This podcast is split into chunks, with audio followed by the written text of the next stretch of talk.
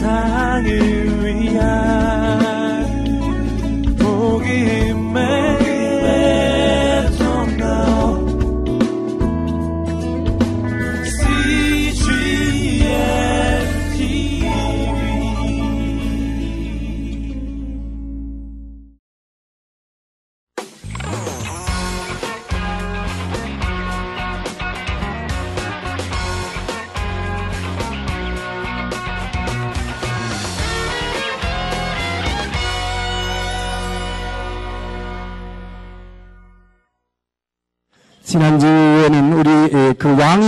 오셔서 어, 준비하시는 그 취임을 하셨지만 준비하시는 공생의 준비 사역을 봤습니다.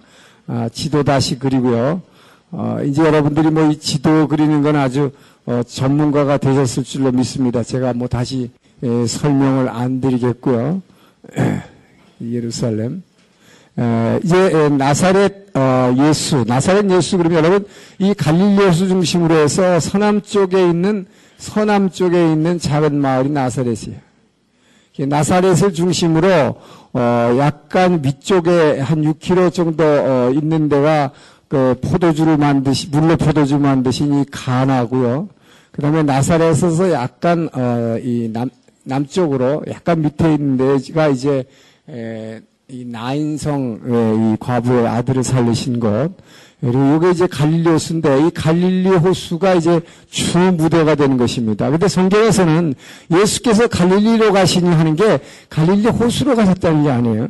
이것은 로마의 지역 어, 행정구역상에 이 갈릴리라는 이, 이, 전체 이 갈릴리 호수를 둘러싼 이 전체 지역을 어, 말하는 것입니다. 예수께서 갈릴리로 가시니 그러면 어, 이쪽 나사렛을 중심으로 한 이 위는 전부 갈릴리예요. 이쪽에서 일어나신 일을 다 갈릴리에서 행하신 것이라고 하는 것입니다. 그런데 에, 우리 주님께서 이제 공생의 사역을 시작하는 것은 이 갈릴리 호수의 에, 이 서북 쪽에 있는 어, 가버나움이라고 하는 도시입니다. 이 가버나움이라는 도시를 중심으로 3년간 어, 공생의 사역을 이 주변에서 하시고 이제 십자가를 지시기 위해서 예루살렘을 향해서 이렇게 뚜벅뚜벅 걸어가시는 어, 이런 스토리 라인으로 전개하는 것이 마테마가 누가 공간복음의 스토리예요. 근데 요한복음은 어, 예수께서 이렇게 가버나움에서 이렇게 계속 3년간 계신 것이 아니라 아, 중간중간에 계속해서 예루살렘 매년 어, 명절 때마다 예루살렘을 가신 걸로 해서 네 번 방문한 걸로 어, 나오기 때문에 그래서 예수님의 공생의 사역이 3년이라는 말이 어디에도 써있지 않지만 어, 최소한 3년 공생을 하셨을 것이다 라고 보는 것이죠. 자 그래서 이제 이제 왕이 왕의 통치가 시작되는 위대한 갈릴리 사역으로 이제 들어갑니다. 어, 위대한 갈릴리 사역. 어, 제일 먼저 어, 이제 예수님께서는 자 이 땅에 왕으로 오셨습니다. 그리고 바로 아버지 하나님께서 친히 주재하시는 가운데 취임식을 치렀습니다.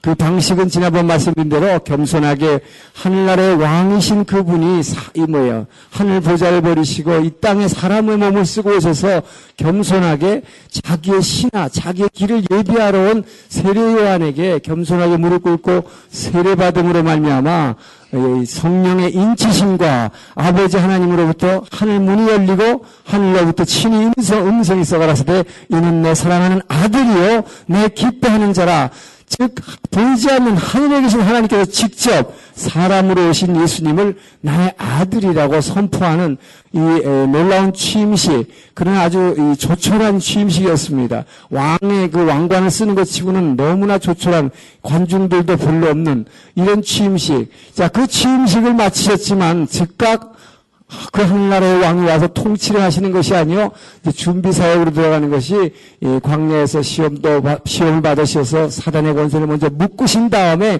이 땅에서 그분이 명령하시면 이제 하나님 나라의 통치가 그분의 다스림이 주권이 이제 시작이 되는 것이죠.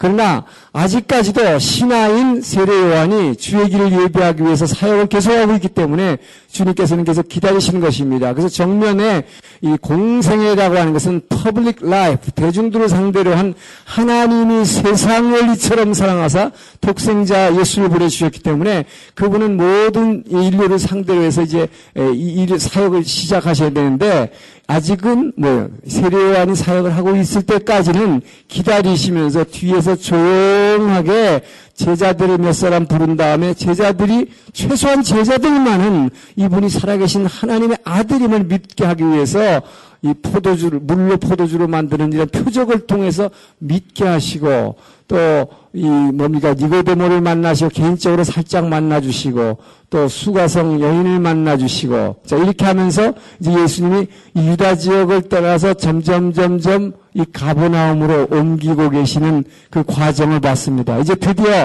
어, 예수님께서 완전히 가보나움에서 정착하시면서 가보나움 사역이 시작되는 것입니다. 이 가버나움 사역인데요. 이 예수님은 가버나움에 가셔서 어, 바로 선포하시기를 회개하라 천국이 가까웠노라. 자, 이 회개하라 천국이 가까웠나라는 말은 그대로 세례요한이 그동안 쓰던 아주 그 트레이드 마크였습니다. 그 말을 예수님이 왕이 어떻게 신학하던 말을 그대로 받아가지고 그대로 선포하느냐는 것입니다. 이것은 바로 그 왕이신 주님께서 이 땅에 오셔서 그동안 세례요한이 선포했고 사역했던 이 모든 것이 구약에서 약속한 대로 바로 주의 길을 왕의 길을 예비하는 세례요한이 왕의 신하였음을 확증하는 그 증거로서 예수께서 말씀하신 것입니다.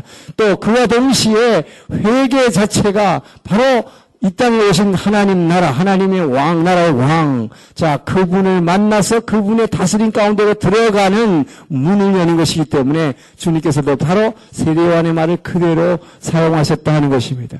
자, 예수님은 근데 왜 가버나움이라고 하는 것을 사역을 시작하셨는가?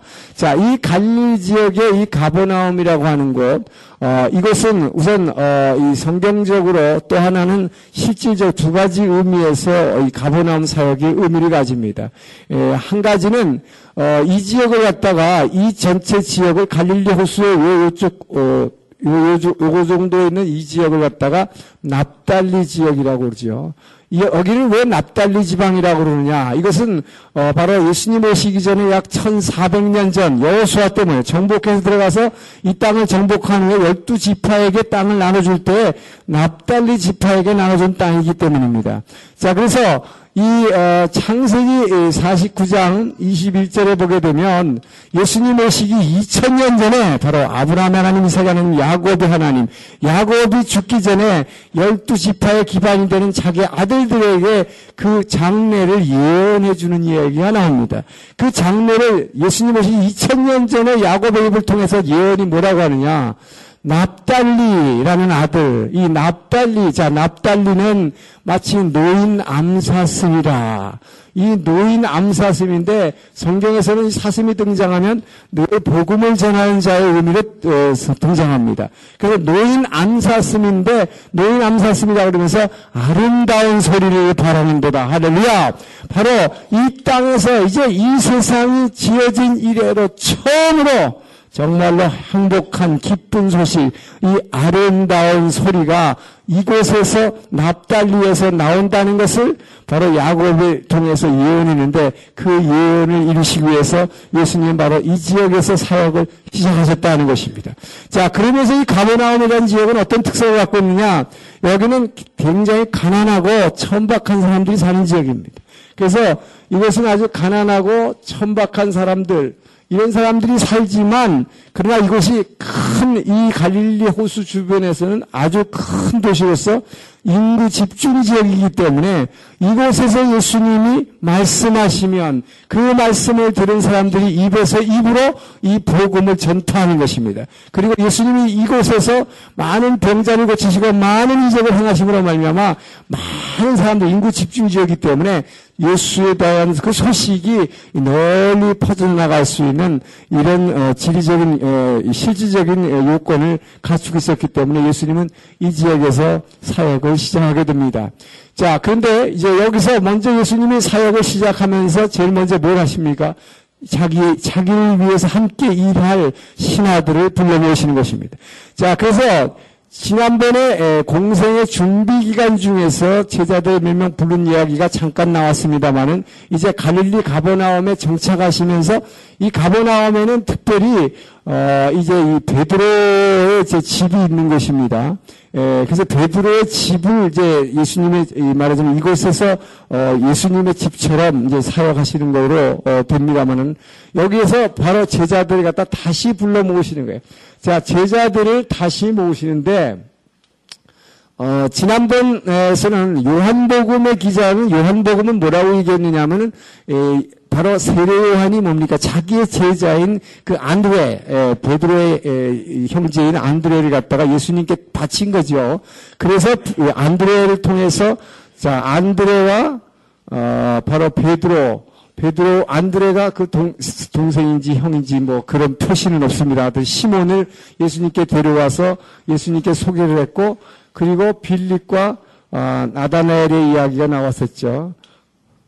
자, 그런데 이제 공간복음으로 들어갑니다. 공간복음 마테마가 누가는 가버나움에서 예수님이 가셔가지고 이곳에서 제자들을 부르시는데 여기서 빌립과 나다나엘의 얘기는 안 나오고 바로 안드의 베드로와 그 다음에 이 뭡니까 야고 세베대 아들 야고보와 요한 자, 이 사람들 갖다가 부르는 이야기가 나오는데 마태복음과 마가복음은 아주 간단해요. 제자들을 부르는데 마치 이들이 그냥 뭡니까? 이 안드레와 베드로는 바닷가에서 낚시를 탁 던지고 있었고 지금 뭐니까 현장에서 지금 세상에서 먹고 사는 일을 그냥 하고 있는 것입니다.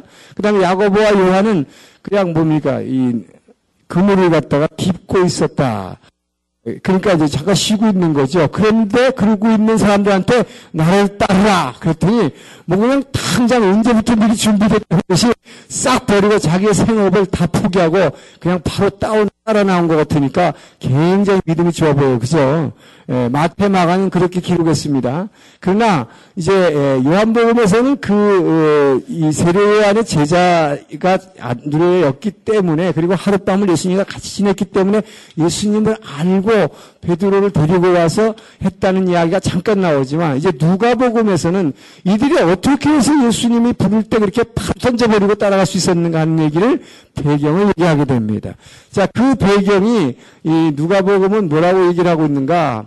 자, 예수님이 이미 공생의 준비 사역 가운데에서 제자들 보러 깨달으라고 물로 포도주를 가나에서 어, 변화시키는 놀라운 표적을 보여주셨어요.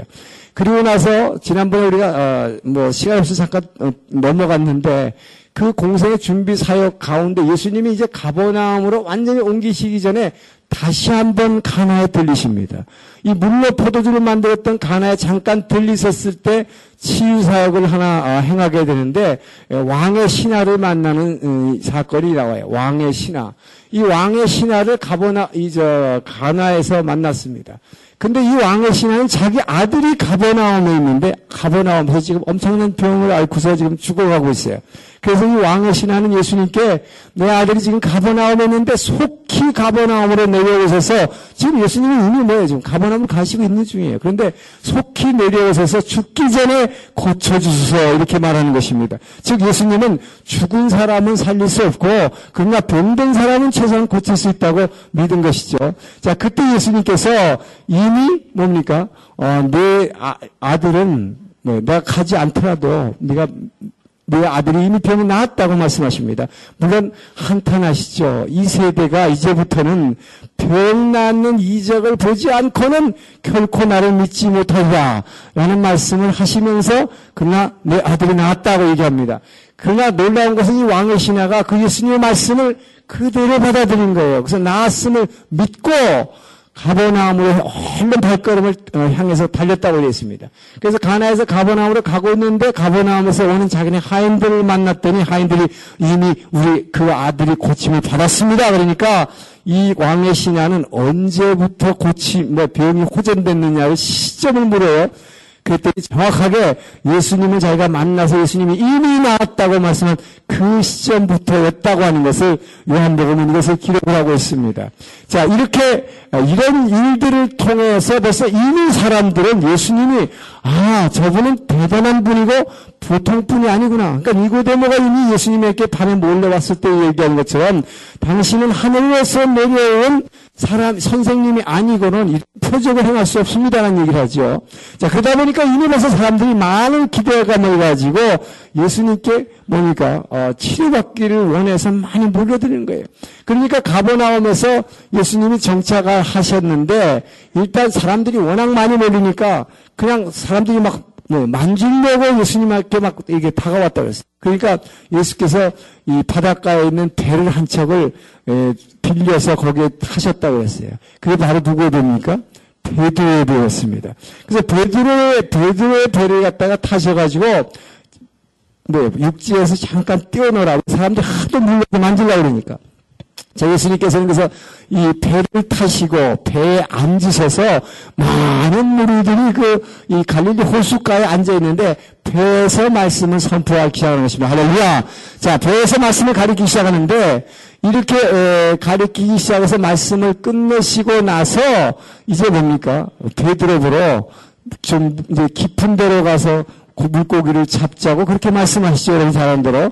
그러니까 베드로가 뭡니까? 어, 우리가 설교 시간에 많이 들은 대로 자기는 이 갈릴리 호수에서 뭐 어부만 하면서 물고기 잡는 전문가인데 자기가 밤새도록 밤이 맞도록 해봤으나 한 마리도 못 잡았습니다만은 말씀에 의지하여 어, 가겠습니다 하고서 깊은 곳으로 가서 이 그물을 내리게 되죠. 왜? 말씀을 들었거든요. 그러니까 이분은 보통 분이 아시라는 걸 알았기 때문에 순종해서 내렸죠.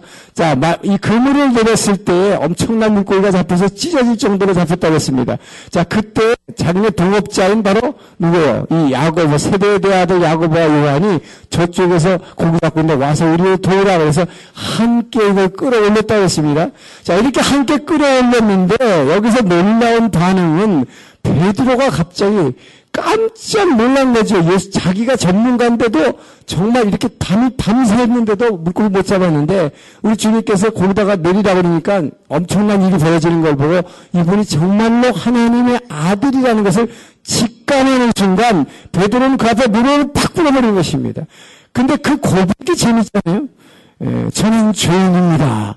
바로 여러분 그 예수님이 옆에 계셨지만 옆에 여러분 예수님이 옆에 있다 할지라도 그분이 하나님의 아들임을 깨닫는 순간에만 우리는 내가 죄인임을 그분 앞에 섰을 때 그분이 하나님의 아들임을 진정으로 내가 고백하는 순간 내가 죄인이라는 게 깨달아지는 것입니다. 할렐루야. 바로 베드로는 그 앞에서 내가 죄인이라는 고백하면서 파란 무릎을 꿇면서 너무나 거룩하신 그분, 그분이 하나님이라는 걸 깨달았기 때문에 그 하나님과 나하고는 이 죄인과는 도저히 상종할 수 없는 분이라고 생각했기에 그분 보러 우리를 떠나달라고 그렇게 얘기하는 것입니다. 그러나 여기서 굉장히 중요한 것은 바로 예수님이 여러분 왜 베드로가 수제자가 됐는가를 제가 여기서 깨닫게 되더라고요. 제가 기도하면서 이 말씀을 생각해 봤더니 바로 예수님께서 뭡니까? 회개하라 천국이 갖고 회개하라! 회개하는 자가 천국을 누리는 첫걸음이다 그런데 바로 그 예수님의 말씀을 제일 먼저 실행한 사람은 누구예요? 베드로더라는 것입니다. 바로 그 주님을 의식하는 순간, 그분이 하나님의 걸 깨닫는 순간, 내가 죄인임을 깨닫고 회개의 고백을 하는 것입니다. 자, 이것이 바로 여러분 우리가 주님이 여러분 앞에 안에 와 있음에도 불구하고 우리는 잘 애통하며 회개 잘 못해요. 그러나 여러분 이렇게 베드로 같이 정말 이분이 하나님의 아들, 나, 내 옆에 계신 분이 하나님의 아들이라는 걸 깨닫는 순간에 그 놀라운 그분의 거룩함과 그분의 사랑 때문에 내가 걸 깨닫게 되는 것입니다. 때문에 여러분 어, 유행가에 뭐라는 게 있어요 여러분. 예. 그대 앞에만 서면 뭐야? 나는 왜 작아지는가? 왜 작아집니까? 내가 사랑하는 사람이기 때문에. 정말 사랑하는 사람 앞에 작아지는 거예요. 바로 그, 그분이 하나님의 아들이라고 생각하니까 나는 죄인이라는 거예요. 도저히 상종을 못할 존재가 되어버리는 거예요. 그분 앞에서는 어떤 존재가 없다. 자, 이것을 깨닫는 순간, 어, 회개하게 되는 것입니다. 자, 이렇게 해서 바로 이, 이런, 이런 배경이 있었기 때문에 예수께서 따라오라! 그러니까 뭐야? 그대로 생업을 던져버리고 쫓아가는 것입니다. 자, 그 이렇게 이 제자들이 이제 예수님을 이제 따라오는 아주 이제 아주 핵심 멤버가 아, 되는 것이죠. 자, 그래서 이렇게 제자들을 어, 불러 모으신 다음에 이제부터 예수님께서는 이 땅에서 사역을 하시는데 이 갈릴리 호수에 들어가 이제 갈릴리 호수에 있는 가버나움에 들어가서 소위 말하는 그 공생의 사역이라는 게 뭐냐? 바로 그분이 하늘나라의 왕으로서 이 땅에 와서 이 땅에 하나님 나라를 주시겠다는 구약의 약속 이래로 그분이 진짜 오셨으니까 뭡니까? 천국을 줘야 거야. 천국의 삶을 이들에게 주기 시작하는 것입니다. 자, 그래서 그분의 하나님의, 하나님 나라의 뭐 왕의 통치가 시작돼. 이 왕의 통치가 시작된 것이 바로 이 공생의 사역인 것입니다. 자, 그래서 이 이분은 이미 광야에서 마귀의 시험을 이김으로 말미암아 마귀의 권세를 완전히 결박시켰기 때문에 이제부터 왕의 통치가 시작되는 거예요. 그래서 이제부터 뭘 합니까? 바로 치유사역에 들어가는 것입니다. 귀신을 쫓고 병 고치는 사역으로 어 이제 들어가기 시작합니다. 자, 그래서 예수님께서는 이제 마태복음 4장 23절에 보면 예수님께서 가버나움에 들어가서 이 땅에 오셔서 공생의 사역을 하시니 공생의 사역의 에, 핵심을 갖다가 한마디로 이렇게 요약을 해놨어요. 예수님의 사역은 세 가지로 나오죠. 여러 회당에서 가르치시며 가르치는 것이죠. 양육하는 것입니다. 그러면서 뭐 천국 복음을 전파, 복음을 전파하는 전도하시는 것입니다. 그리고 뭡니까? 백성들의 모든 병과 약한 것을 치유하시는 소위 이제 소위 신유 사역이죠. 치유 사역. 그래서 양육과 전도와 치유. 자, 이 사역을 하셨는데 놀랍게도 예수님의 지금 사역하신 거를 사건별로 쭉 정리를 해보니까 예수님이 땅에서 하신 지금 이, 이 예수 그 왕의 통치라는 게 다른 게 아니라 한 50% 이상이 치유하신 병 고친 사역이에요. 그러니까 여러분 이 어, 복음서라고 하는 것은 예수님의 행적을 여기다 쫙 써놨지만 예수님의 가르침 말씀이 있습니다. 그리고 천국의 복음 이 세상에서 있는 사람들이 구약 어떤 사람도 구약을 알고 있었지만 천국이 어떤 모습인지는 아무도 몰랐어요. 바로 하늘나라의 왕이신 그 천국의 주인인 그분이 이 땅에 오셔야 비로소 이분의 입술을 통해서 이제 천국에 대해서 천국은 이와 같다는 천국이 선포되기 시작하는 것입니다. 그러나 이렇게 귀한 말씀도 있지만 그러나 이분의 움직임은 전부 보면은 50% 이상이 예, 상당 부분이 예수님은 병 고치는 사역에 집중하신 걸 볼 수 있어요. 그래서 이걸 봐서도 우리는 뭘할수 있습니까? 예수님은 말씀만 전하신 게 아니에요. 세미나 한 게 아닙니다, 여러분. 분명히 이걸 아셔야 돼요. 그래서 제가 여러분에 강조하는 것은 우리가 이렇게 성경 말씀을 배우고 이렇게 와서 앉아있는데 우리는 자꾸 세미나 하려고 그래. 그래서 그냥 말씀을 머리로만 돌려고 그래. 여러분, 그것은 살아계신 주님을 인정하는 게 아니에요. 우리는 그 말씀이 선포되는 순간에 그 말씀으로 말미암아 여러분의 질병이 치유되는 걸 믿으시기 바랍니다. 왜? 부활하신 그 주님이 지금 바로 우리 이 자리에 함께 계시기 때문인 것입니다. 할렐루야! 바로 예수님께서는 내가 너희를 것은 유익하니 그래서 부에서 성령이 오시게 되면 뭡니까? 내가 너희를 떠나더라도 너희 나를 믿는 자는 내가 하는 일을 할 뿐만 아니라 그보다 더 큰 일을 할 것이다. 왜야? 내가 보호자로 갈 것이기 때문에 아버지께서는 아들의 이름을 통해서 영광 받으시기 위해서 아들을 믿는 아들의 이름으로 여러분들 선포할 때마다 예수님이 땅에서 와서 하신 것보다 더 큰 일한 걸 갖다가 분명히 선포하신 것입니다. 할렐루야!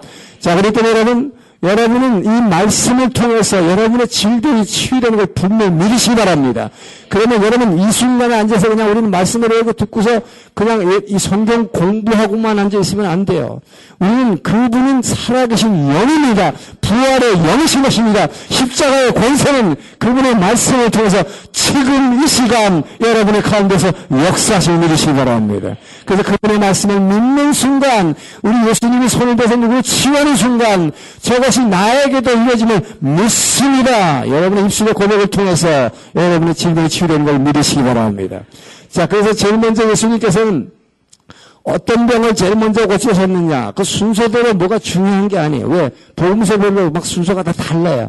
그러나 어쨌든 대략 이렇게 정리를 해보면 뭐 어떤 게 그러니까 첫째다 번째다 이런 거에 우리가 관심 가질 필요는 없어요. 어, 근데 대강 이렇게 정리를 해보니까 제일 먼저 예수님께서는 제자들을 부르신 다음에 이 베드로의 이 장모의 열병을 고치시는 이야기가 나오는데 자, 병을 고치기 전에 먼저 이 가버나움의 회당에 들어가셨다 그랬습니다. 이 회당에 들어갔더니 회 회당에서 이 뭡니까 귀신 들린 자가 한 사람 먼저 나오는 거예요. 이 귀신 들린 자가 한 사람 있어요. 자, 이 귀신 들린 자가 예수님 앞에 나와오면서 막 소리 지는 것입니다. 왜냐? 귀신이 바로 뭐 여러분 귀신도 마귀도 이 예수님의 존재를 제일 먼저 알아보는 것입니다. 그러면서 뭐예요? 당신은 거룩한 자인데 우리와 무슨 상관이 있나이까? 그래서 빨리 가시라는 거예요. 제발 여기 있지 말고 이 뭐요?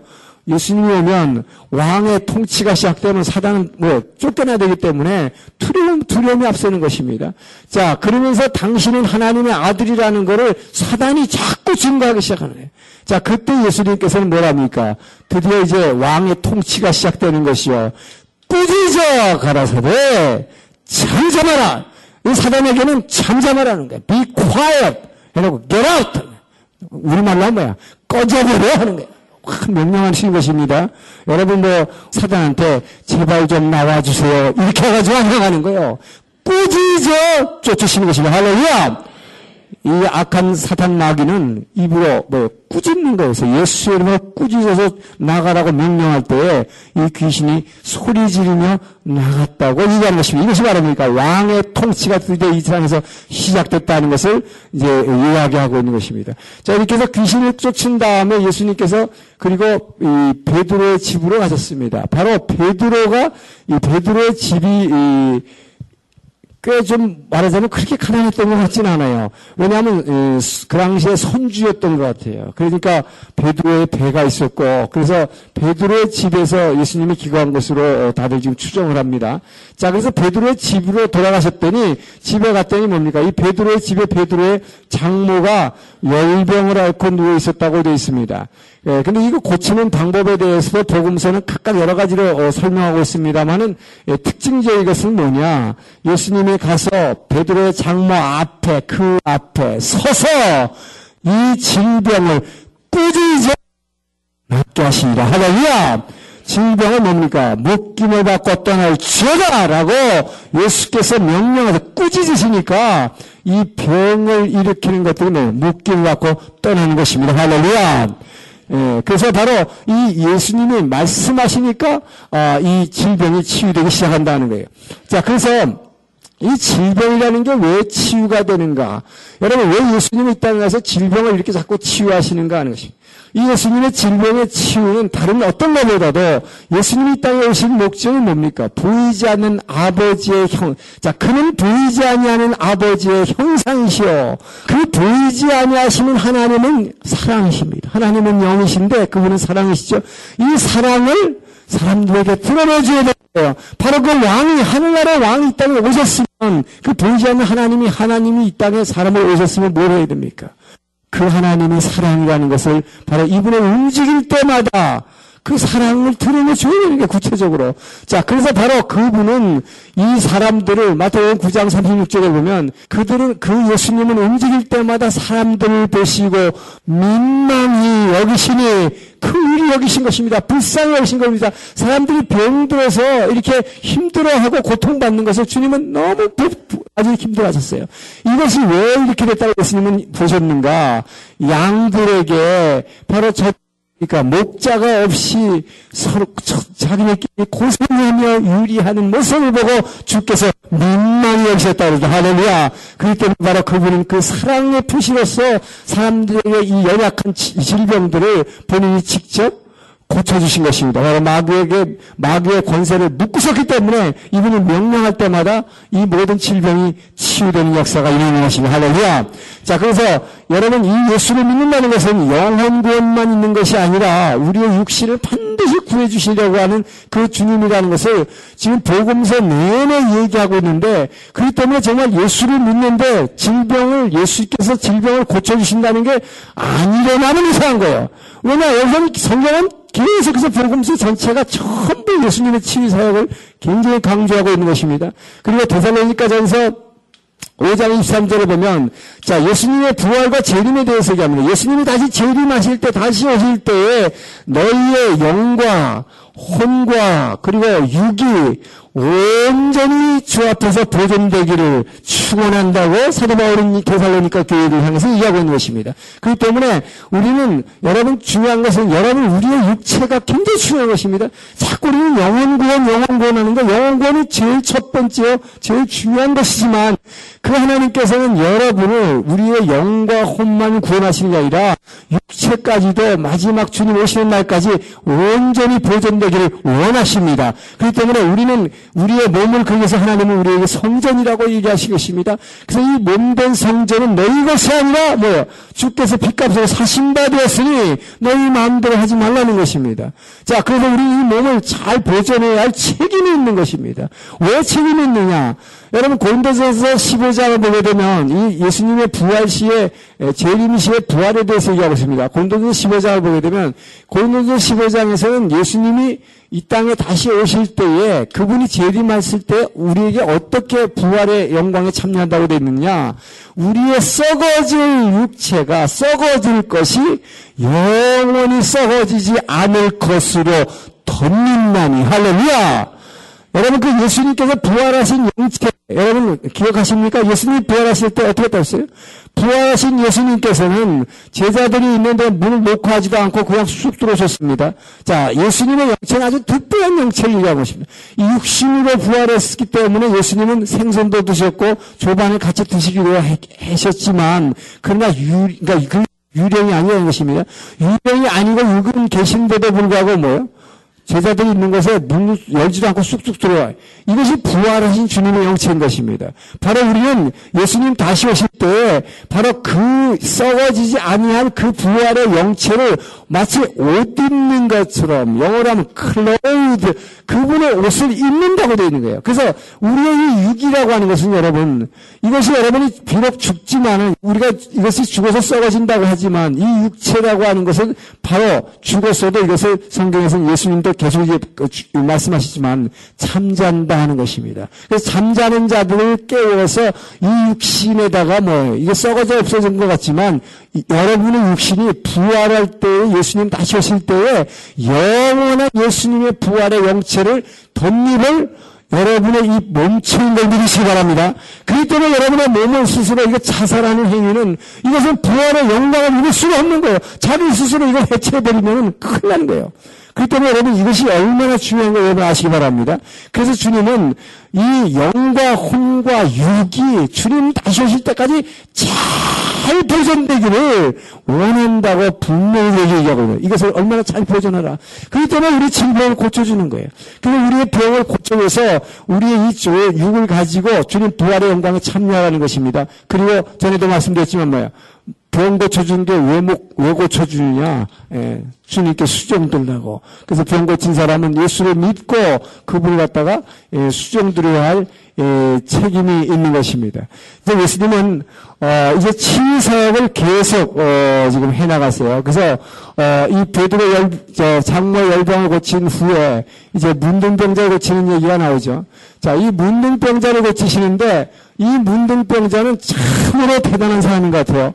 어, 여러분 문둥병자는 유대인들 사회에서는 부정한 레위기에서 부정한 자로 어, 구별했고 이것은 하나님께서 천벌을 내리신 것으로 수이들을 인식을 했습니다. 왜냐하면 구약 성경에 등장하는 문둥병자들은 예, 벌써 여러분들이 기억을 해봐도 몇 가지 케이스가 나옵니다만 우선 광야에서 모세 때의 광야에서 뭡니까 미리암이 뭡니까 모세의 리더십에 대해서 대항할 때 하나님께서 하셨어요? 미리암에게 문둥병을 내리셨습니다.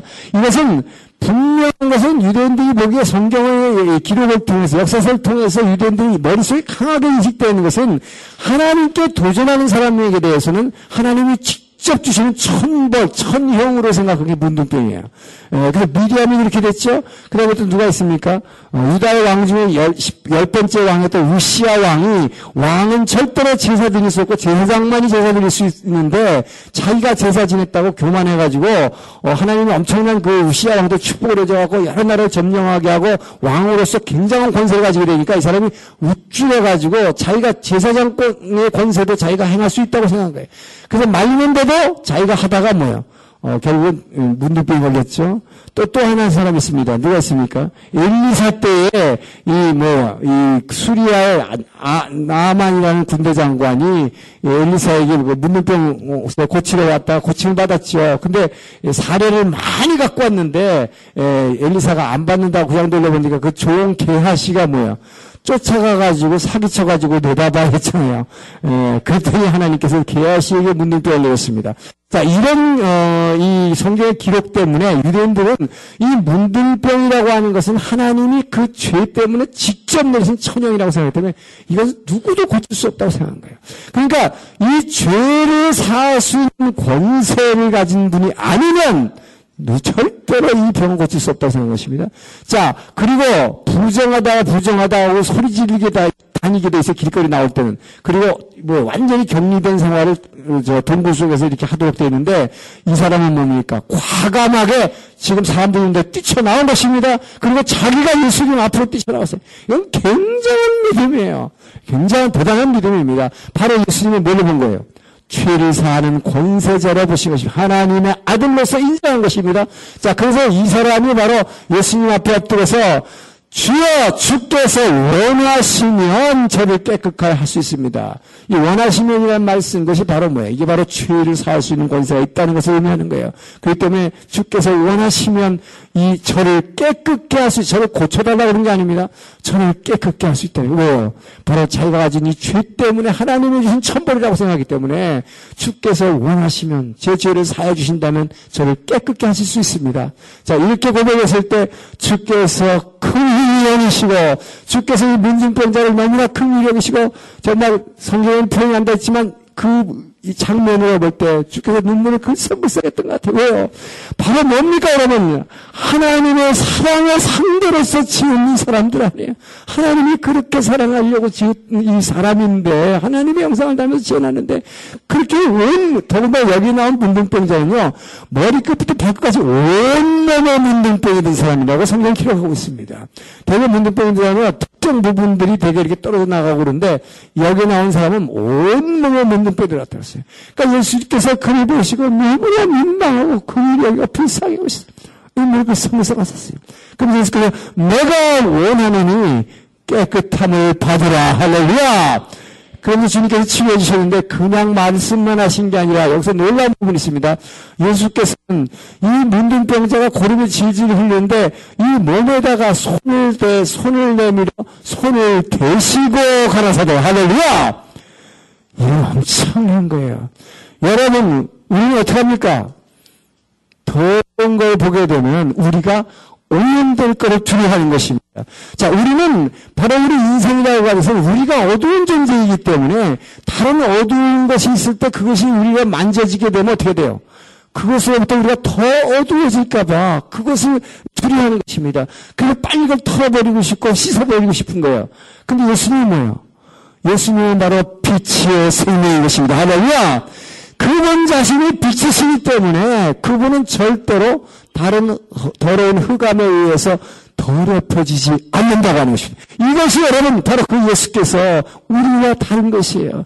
바로 주님은 그렇기 때문에 그 이 뭡니까 문둥병 든이 더러 추하고 고름이 막 문드러진 그 자리를 예수께서는 손을 대실 수가 있는 거예요. 손을 대시면서 이 빛으로 말미암아 이 질병을 고쳐주시는 거예요. 할렐루야! 여러분, 이기 때문에 이사야서를 보게 되면 우리가 잘지만 요즘 이사야서를 우리 세대 저, 이 뭐 생명의 삶에서 묵상하고 있잖아요. 이사야서 60장 1절이 뭡니까? 일어나라, 빛을 발하라! 주께서는 여러분, 이스라엘 백성들을 향해서, 수요 선택한 백성들을 향해서 일어나라, 빛을 발하라고 얘기하고 있습니다. 그러나, 빛을 발하라고 얘기했지만 우리에게 무슨 빛이 있어요? 그러니까 성경은 뭐라고 얘기합니까? 그 이사 60장 2절을 보게 되면 이렇게 얘기했어요. 어둠과 어둠이 너희들을 뒤엎고 그리고 뭡니까 짙은 구름이 이 어두운 그 진한 구름이 너희를 덮을지라도 이게 중요한 거야. 우리는 바로 이 세상의 어두움과 이 구름들이 이 뭡니까 우리를 덮고 있어요. 그렇기 때문에 우리는 영별 볼일 없는 존재가 형편없는 존재입니다. 자 그런데 여호와의 영광이 너희 위에 머무르니 할렐루야. 그분이 빛 대신 그분의 영광이 우리 위에 주시기 때문에 할렐루야. 그 빛으로 인해서 너희가 그 일어나라 빛을 발하라 할렐루야. 바로 이것이 믿는 자, 선택받은 자의 축복인 것입니다. 우리는 별 볼 일이 없지만 바로 그분이 그 여호와의 영광이 우리 위에 비추기 때문에 우리가 할 일은 그 빛을 그대로 바라는 것. 그것이 바로 우리가 해야 할 일인 것입니다. 그래서 우리는 두려워할 것이 아니라 우리는 그 빛을 비춰줄 때 다른 상대방 사람들이 보면 세상 사람들이 믿지 않는 자들이 변화시켜 주도록 우리는 그 빛을 전해하는 것입니다. 자, 그런데 이제 조금 이따 보겠지만 우리가 이 빛을 입지 않고 위로부터 내리는 능력을 입지 않고 여러분 그렇기 때문에 이 성령 능력을 입어서 하지 않고 그냥 내가 뭔가를 세상 사람들이 변하게 수 있다고 생각하면 큰 오산입니다. 오히려 우리가 물들어 버려요. 여러분 분명히 하시 기 바랍니다. 그래서 바로 그분의 영광과 그 빛을 힘입을 때에 우리가 다른 사람 변화시킬 수가 있는 거예요. 그래서 여러분, 우리는 반드시 그래서 성령의 능력을 잃지 않고는 그냥 내가 먼저 주님 앞에 두렵고 떨리는 마음으로 이 구원을 이루려고 하는 그 마음 자세 가지고 우리가 말씀과 기도로 나아가면서 세상하고 속, 섞여서 어울려야지 내가 무슨 뭐 그냥 사람들하고 어울리면은 뭐가 될 것 같아요? 오히려 그들에게 물들어가는 것입니다. 그렇기 때문에 여러분 왜 여러분의 자녀들을 믿는 자녀, 믿는 집안과 결혼시키려고 그럽니까? 안 믿는 사람 결혼해가지고 그 사람 변화시키면 된다고 그래요. 물론 그렇게 해서 아주 훌륭한 사람이 나오기도 합니다. 지금 우리 송기철 장로 같은 사람은 그런 사람이죠. 안 믿는 사람이 있는데 예, 그렇게 믿어가지고 이렇게 능력을 발휘할 수도 있잖아요. 그러나 그런 케이스는 참 드물고 많은 경우에 뭡니까 여자 특히 여자들이 말이에요. 안 믿는 남자하고 결혼했다가 자기 신앙도 까먹고 자기도 교회 안 나기고 그런 사람이 굉장히 많아요. 제가 주변에서 그런 걸 많이 봤습니다. 그렇기 때문에 여러분 이 빛을 비추어 일어나 빛을 발현하는 게 뭔지를 분명히 아시기 바랍니다. 바로 그 예수님의 능력을 잃지 않고는 우리는 세상을 변화시킬 수 없어요. 예. 자, 아, 이, 에, 자, 이렇게 해서 문둥병 고쳤습니다. 그리고 나서 그리고 나서 뭡니까? 또 중풍병자. 자, 이 이야기는 너무 잘하는 얘기죠. 이 중풍병자 이야기는 하도 목사님들이 설교를 많이 해가지고 뭐 우리가 달달 외우고 있어요, 내용을. 그죠? 그리고 내 친구가, 어, 이게 매구서 그냥 지붕을 뚫고서 들어왔다. 그래서 뭐, 목사님들 이제 그 포인트에 따라서 이, 뭐, 자기가 믿음이 없으면 뭐, 친구라도 잘 사귀라. 할렐루야. 아니면, 아니면 뭐, 무조건 예수님 앞에만 갔다가 들리면 모든 병은 다 치유됩니다. 할렐루야. 뭐 온갖 주제로 설교가 다 가능해요. 예, 그래서 뭐 우리가 너무 잘 알고 있습니다. 자, 근데 여기서 문제는 뭐냐? 어, 바로 정말 예수님 앞에 오면 다 병을 고칩니다. 근데 예수님께서 하신 말씀이에요. 어, 예수님께서 하신 말씀이 자, 저 사람을 보고 소자야, 자, 내 믿음이 너를 구원하느라. 자, 이렇게 얘기하는 것이죠. 그래서 내, 내 믿음이, 아, 내 믿음이 너를 구원하느라 말씀하시고 그보다도 뭐예요? 내 죄사함을 받았느니라 하는 것이죠. 이 예수님께서는 병이 고쳤다고 얘기하고 내 죄사함을 받았다. 이렇게 얘기하는 것입니다. 자, 이 이야기를 듣고 이 이야기를 듣고 뭡니까? 여기 있는 바리새인과 이 서기관들이 함께 예수님과 앉아 있었다고 어, 이렇게 복음서에서 기록을 하고 있어요. 그들이 예수님과 이렇게 함께 앉아 있는데 예수님이 바로 이 말씀을 하신 거예요. 왜? 그들이 들으라고 한 것입니다. 내 죄함을. 그러니까 저들이 뭐라 그러냐면 자기네들끼리 막 죽어거리면서 아니 저 참남한 자가 죄 사는 것을 하나님 받겠는데 어떻게 사람이 돼가지고 죄 사함 받는다고 저가 신성 을 모독한다 이렇게 얘기하고 있었습니다. 예수님께서는 그들의 심중을 아시고 말씀하시기를 그들에게 얘기하는 거죠. 바리새인들을 향해서 자 내가 저 사람이 나았다고 선포하는 것과 저 사람이 죄사함을 받았다고 선포하는 것과 어떤 것이 쉽겠느냐. 어, 그거 당연히 변났다고 얘기하는 게 쉽겠죠. 그런데 예수님께서 왜 이 말씀을 하신가를 아주 강조해서 말씀하시기를 나에게는 죄를 사하는 권세가 있음을 너희로 알게 하려 함이라. 할렐루야! 주께서는 바로 이 죄사함의 권세가 있다는 것을 그 자리에서 선포하신 것입니다. 자, 이렇게 하니까 이때부터 벌써 뭐, 이 바리새인과 서기관들이 어떻게 죽일고 하고 의논하기 시작하는 것입니다. 자, 이것을 벌써 보십시오. 예수님의 이 갈릴리에서의 공생의 사역에 서두부분부터 벌써 예수님께서는 지금 뭘 향해서 도전하고 있는 걸 알, 알게 됩니까? 예수님은 바로 십자가를 향해서 도전하고 있다는 것입니다. 나를 잡으라 하는 것입니다. 나를 잡으라는 거예요. 그러나 물론 아직 때가 되지 않았기 때문에 이렇게 선포하고 도전하지만 그 자리에서 이들이 무슨 일을 뭐 당장 이렇게 뭐 해가지고 바로 예수님을 어, 잡게 하기는 않아요. 그래서 예수님 바로 그 자리 피해버리는 거예요. 도전만 하고 피하시는 거예요. 자 그래서 이렇게 이 이렇게 병을 고쳤지만 이 죄의 문제를 가지고 여기서 얘기를 하십니다. 자, 그래서 여기서 뭘 얘기하시는가? 예수님은 바로 여기서 보면은 우리가 아, 뭘알 수 있습니까? 문둥병자에서 중풍병자 이것은 사실 굉장히 어려 고치기 어려운 병입니다. 근데 예수님은 이 병을 고쳤는데 전부 이 병이 어디서 왔다고 얘기하고 있는 거예요. 죄에서 왔다고 얘기하는 것입니다. 자, 그래서 여러분 아까 잠깐 얘기했지만 우리의 모든 질병이 죄에서 온 건 아니지만 그러나 대부분의 질병은 죄에서 온 것임을 주님께서 아주 강하게 시사하고 있어요. 그래서 이제 조금 이따 나오지만 예수님이 베데스다 연못가에서 38년 전 병자를 고치시죠. 자, 그 병자를 고쳐주신 다음에 안식일날 다시 그 예수님 병자를 고치신 다음에 얼른 사라졌어요. 그러니까 그 사람은 일어났는데 누가 자리를 고쳤는지를 모르는 거예요, 도대체. 왜냐하면 맨날 누워만 있다가 일어났다는 감격에 그것만 생각하고 누군지를 모르고 이름도 모르고 어, 그러다가 예수님이 안식일날 다시 그 사람을 성전에서 본 다음에 그러니까 멀쩡히 나가지고 돌아다니는 걸 본 거예요. 그 예수님이 가면서 귓정에다가 속삭인 것입니다. 너 더 심한 것에 걸리지 않도록 다시는 죄를 짓지 말라. 할렐루야. 주님께서 친히 그 사람한테 다가가서 그렇게 말씀하셨어요. 그래서 그 사람이 아 이분이 예수구나 하는 걸 알고 나서 내 병을 고쳐준 사람이 예수라고 막 떠들고 다니니까 이제 사람들이 예수를 거기서부터 다시 또 박해하기 시작한다는 얘기가 나옵니다.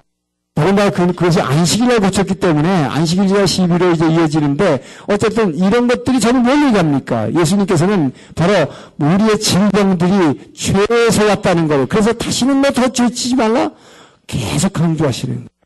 자 그래서 우리는 이 에, 죄에서 죄가 어, 죄가 질병을 낳는다 하는 것을 우리는 알아야 됩니다. 자 이게 왜, 왜 이것이 죄가 질병을 낳는가 하는 것입니다.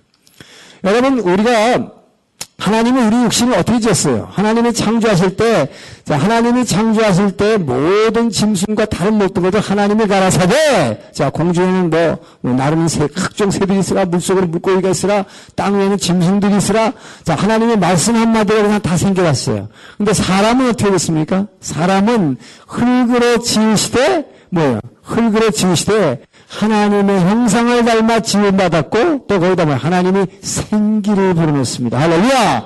바로 하나님의 형상을 닮아 지은 사람은 하나님과의 의식을 공유하기 위해서 영적인 존재로 우리를 지어놓으셨는데, 자, 하나님의 말씀으로 우리를 지으실 예, 이 에, 말씀을 말씀으로 창조하셨다는 것은 뭡니까?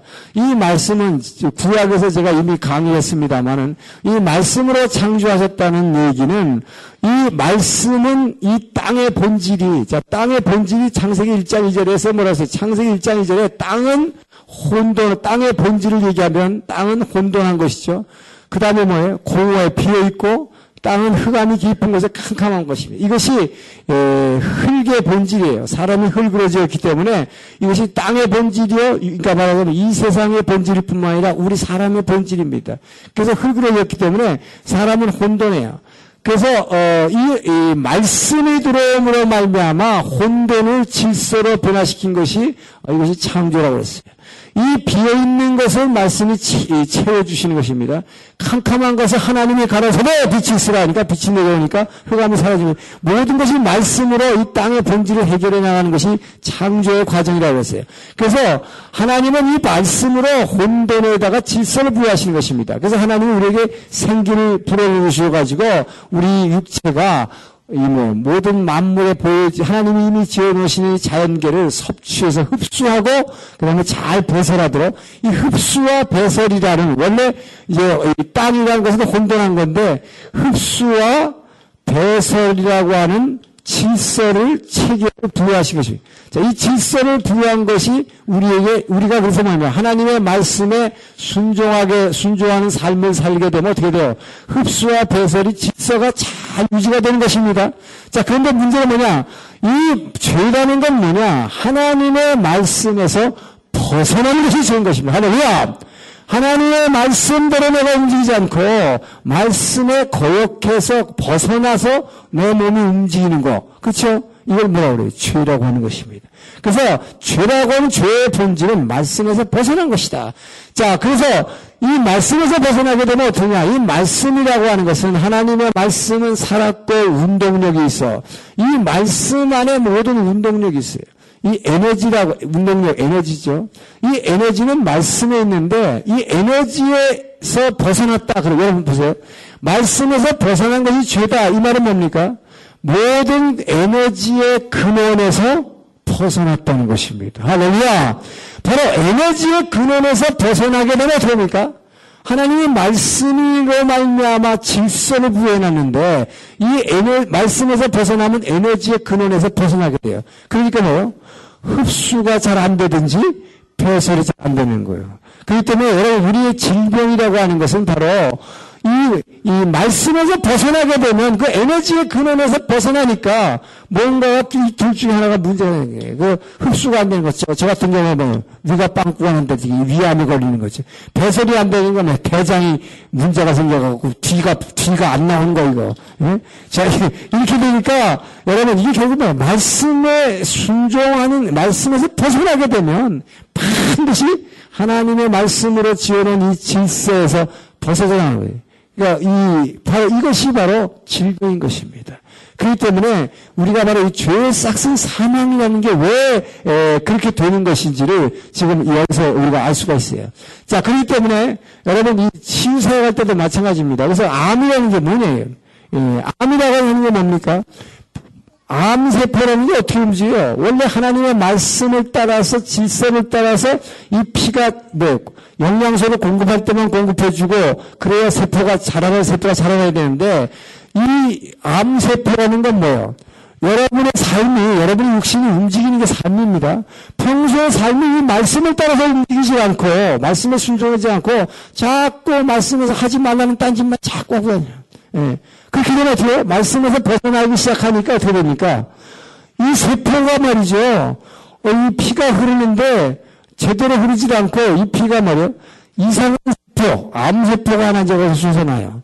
그러면 거기다가 갖다가 자꾸 갖다가 영양분을 갖다가 이 제대로 우리 몸을 살리는 세포에다가 줘야 여러분이 건강해지는데 거기다가 자꾸 갖다가 주는 거. 이게 뭡니까? 말씀에서 벗어버리는 거예요. 그러니까 말씀을 따라서 우리의 피가 흐르지 않고 이 흐름이 순환계통이 말씀에 벗어나서 지멋대로 흐르기 시작하는 거 이것이 바로 암세포인 것입니다. 할렐루야! 여러분 그렇기 때문에 이 에, 치유사역할 때 어떻게 선포를 합니까? 이 암 고칠 때 어떻게 해요? 예?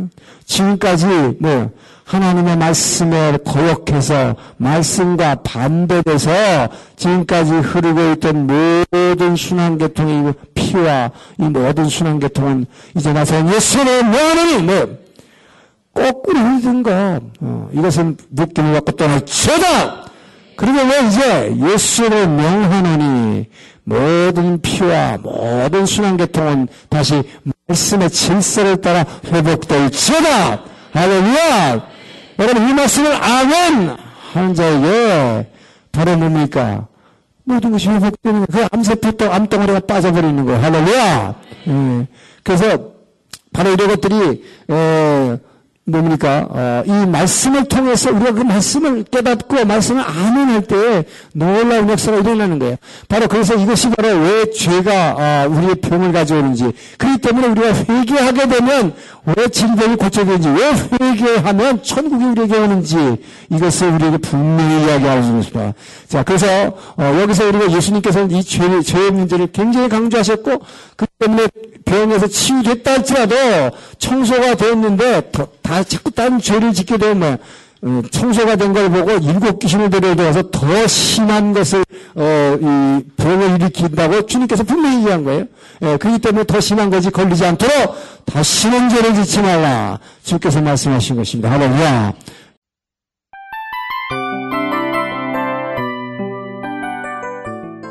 이 프로그램은 청취자 여러분의 소중한 후원으로 제작됩니다.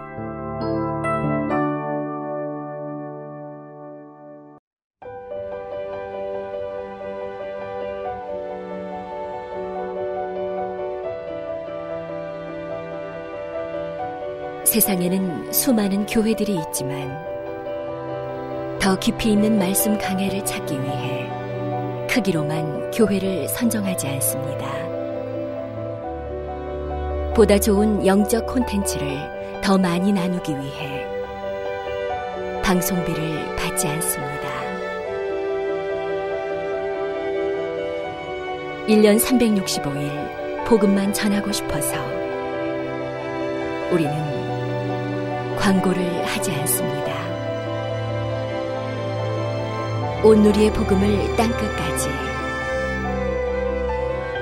CGN TV와 함께 땅끝 성교사가 되주세요